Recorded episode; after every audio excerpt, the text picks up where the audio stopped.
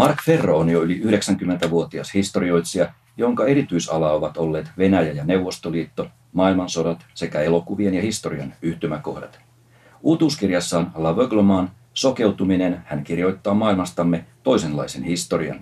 Sen moottorina on sokeus tapahtumien edessä, toisilla sanoilla välinpitämätön vitkastelu. Le Seco-lehden haastattelussa historioitsija tiivistää näkökulmansa siihen, miten oli mahdollista, että sellaisia tapahtumia kuin natsismin nousua, vuoden 1968 toukokuun kapinaa tai syyskuun 11 terrorihyökkäystä ei kyetty ennakoimaan. Tämä sokeutuminen ottaa kaikki kuviteltavissa olevat muodot. Yksi niistä on erehtyminen tapahtumien merkityksestä. Hyvä esimerkki on saksalaiset, jotka marraskuun 11. vuonna 1918 luulevat voittaneensa sodan ja juhlivat samaan aikaan kaupunkien kaduilla kuin oikeat voittajat Pariisissa, Lontoossa ja New Yorkissa. Sain haltuuni tästä saksalaisten juhlinnasta kahdeksan minuuttisen dokumenttielokuvan. Meillähän on kerrottu päinvastaista, että saksalaiset olisivat olleet heti raivoissaan Versain aselepoehdoista. Mutta on muistettava, että oikeasti juuri tuolloin kansalle ilmoitettiin voitetusta sodasta. Ideologia on sokeutumisen etuoikeutettu muoto. Siinä todellisuuden täytyy vastata ideologian ennustusta.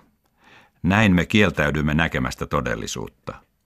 On lakattava uskomasta dogmeihin, kuten talouden sykleihin – jotka palautuvat talouskasvun merkitykseen työttömyyden poistamiseksi. Vanhat syklit eivät välttämättä jatku globalisaation murroksessa. Pelkään, että omakin presidenttimme on sokeutunut ja unohtaa, että talouskasvua seuraa myös työpaikkojen vähentyminen. Samaten yrityksissä panostaminen kilpailukykyyn ja tutkimukseen tarkoittaa usein myös työvoiman vähentämistä. Historioitsija Mark Ferron sokeutuminen teos vyöryttää tuttuja tapahtumia perä perää ja yrittää avata silmiä näkemään pintaa syvemmälle. Radikaalin islamilaisuuden synty ja uhka olivat vielä viime vuonnakin puettuna usein yllätyksen viittaan. Ferro pyytääkin tarkentamaan katseen vuoteen 1979 ja Iranin vallankumoukseen.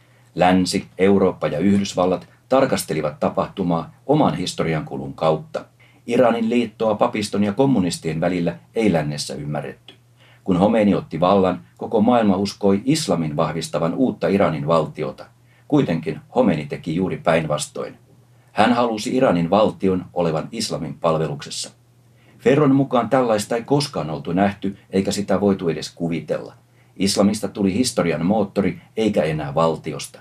Meidän läntinen näkemyksemme historiasta muodostaa sokeutumisen kulmakiviä – eikä ranskalaishistorioitsija päästä meitä helpolla suhteessamme islamiin vuoden 2001 ja 2015 terroriiskujen paineessa. Merkit olivat olemassa, mutta eliittimme olivat kykenemättömiä näkemään niitä. Pidin konferenssin vuonna 1999 Marokossa ja yksi isännistämme esitteli minulle imaami Abdessalam Jassinen kirjoittaman kirjan Islamisoidaan modernisuus – Tuolloin olimme vielä vakuuttuneita aivan päinvastaisesta, eli että islam voitaisiin modernisoida. Ja mikä kuva oli tuon kirjan kannessa? Pilvenpiirtäjä, jonka huipulla liehui islamin lippu.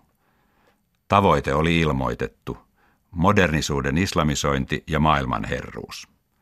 Tällä projektilla on siemenensä 1800-luvun vahabiittikirjoituksissa – 1930-luvulla muslimiveljeskunta otti ne käyttöönsä ja nyt islamistifundamentalistit. Tämä vahvistaa sen näkemyksen, että islamin vuoro on nyt, kun lännen rappio ja tieteellisen vallankumouksen tehtävä on saavutettu. Jassine kirjoitti, että kansallisvaltio on vankila, demokratia mystiikkaa ja kapitalismi umpikuja. Anwar Sadatin salamurha, Afganistan ja Homeini olivat kaikki lähtölaukauksia. Ajatollan sanoin, jotkut sanovat, että sankarit ovat historian moottoreita. Se ei ole totta.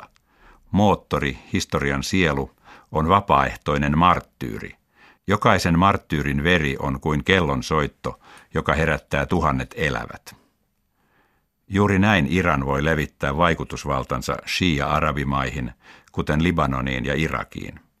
Se huolestuttaa Saudi-Arabiaa ja nostattaa vihamielisyyttä.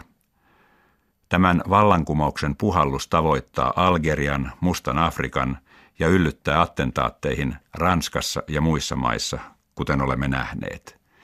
Daesh eli ISIS, uusi islamilainen valtio, on kannattajineen moninkertaisesti julmempi kuin Al-Qaida. Lännen sokeus islamismin tällaiseen nousuun on kestänyt kymmeniä vuosia. Mark Ferro muistuttaa, että nyt fundamentalistien silmin läntiset sivilisaatiot ovat kaikki syyllisiä valistuksesta lähtien ja kansallisvaltioiden toteutumiseen saakka, koska ne ovat estäneet islamilaisen ummavaltion synnyn. Al-Qaida, Daesh, Boko Haram ja muut muodostavat nyt kauhun ja terrorismin saariston, kirjoittaa Ferro. Hän lähestulkoon jyrisee islam-analyysissään viittaamalla Lontoossa ilmestyvään Al-Hayat-lehteen, joka kyseenalaistaa islamin luonteeseen muka kuuluvat erot modernien ja ääri-islamistien välillä. Ferro näkee islamin luonteessa sen, että se ei ole kypsä suhteessa tulevaisuuden näkymään, vaan että se himoitsee sellaisen alkuperäisen valtion nousua, missä kaikki asiat ovat oikeilla paikoillaan. Ferro poimiikin tuekseen syyrialaisen kirjailijan ja dissidentin Yassine al-Haj Salehin tulkinnan neljästä islamistien perusideasta. Ensinnäkin he haluavat kieltää selkeästi uskonnon ja väkivallan eron, koska islamin nimissä väkivalta on laillista. Tämän vuoksi kukaan heistä ei hyväksy täydellistä uskonnonvapautta. Niin sanotut modernit islamilaiset ovat epäjohdonmukaisia suhteessa Dashin väkivaltaan, kun eivät vastusta väkivallan ja uskonnon suhdetta, shariaa tai valtion ja yhteiskunnan totalitaarista kontrollia.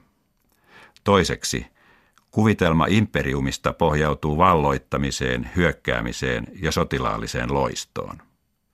Kolmanneksi, heille umma, islamilainen valtio, kulkee yli kansallisvaltion. Modernit islamilaiset tai muslimiveljeskunta eivät sanallakaan ole kritikoineet tätä patriotismia, koska he ovat samaa mieltä. Ja neljänneksi, myös sharia-laki on yhteistä imperiumin kannattajille – ja kansallisvaltioiden vihaajille. Nyt on kuitenkin näkyvissä jonkinlainen islamin reaktio, aivan kuin henkilökohtaisena uskontona, vasten poliittista ja terrorismi-islamia. Mutta on vaikea nousta niitä vastaan, jotka ruumiillistavat kauhun.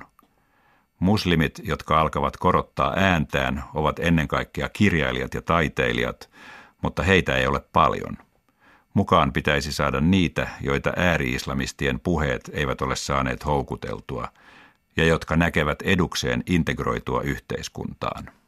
Ranskalaishistorioitsija kuvaa kevään 68 ranskalaisnuorison kulttuurivallankumousta tavalla, joka pistää väistämättä pohtimaan kuinka paljon ja millaisia tekijöitä jää eurooppalaiselta eliitiltä huomaamatta juuri nyt, kun maahanmuuttokriisi yhdistyy monissa maissa joukkotyöttömyyteen, EUn vastaisuuteen ja moniin sosiaalisiin paineisiin, puhumattakaan geopolitiikan kriiseistä. Ensinnäkin nuo mielenosoitukset syntyivät täysin yllätyksenä Ranskan valtaa pitäville ja koko medialle. Mielenosoitusten laajuus ja leviäminen myös työläisten pariin halvaannutti hetkessä koko maan. Toisaalta syntyi kokonaan uusi moraali, jonka paineessa pysähtyneisyyden yhteiskunta joutui uusimaan koko joukon sosiaalista lainsäädäntöä ja hyväksymään kulttuurivallankumouksen kirjon yhteiskuntaan.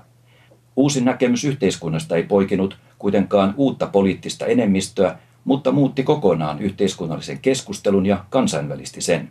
Vaikutukset näkyvät kaikkialla edelleen, vaikka uuden tuulen puhaltanut ikäluokka on vahvasti jo eläköitymässä.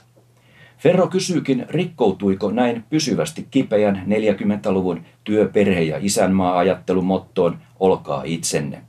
Eliitin hyvät aikomukset eivät riittäneet, kun maailma oli ajanut niiden ohi. Mark Ferro kertoo myös siitä, kuinka joskus joku oivaltaa, mitä on tekeillä. Eri asia on, uskotaanko ajan merkkejä oikein lukevia. Kaikkein menestyksekkäin selvänäköisyydessään ja kriittisessä analyysissään oli jo vuonna 1976 Emmanuel Todd, joka näki neuvostohallituksen lopullisen kaatumisen.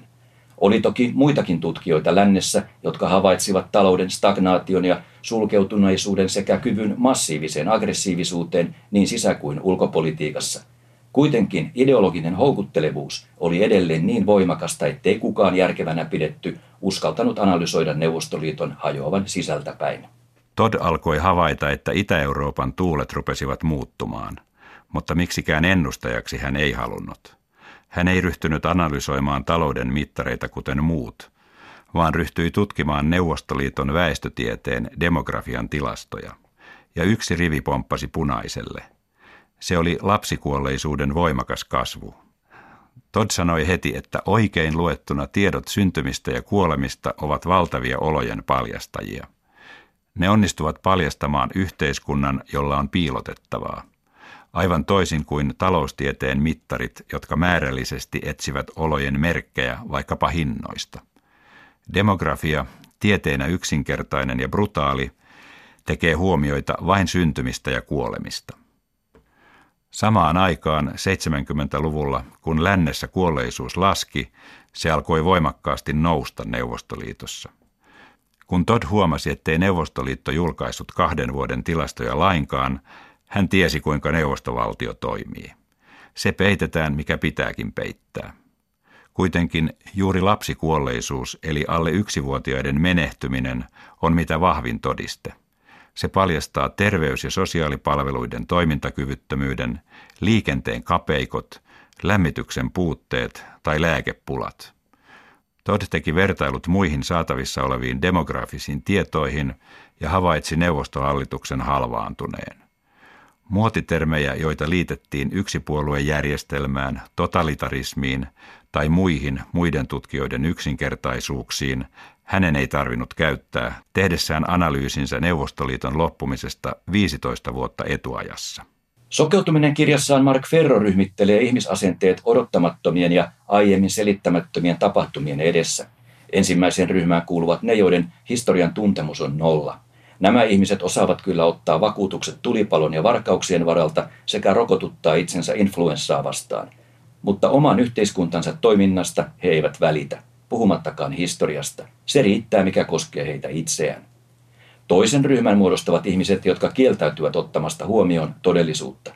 Esimerkkinä Ferro mainitsee monien täysin vähättelemän suhtautumisen natsismiin.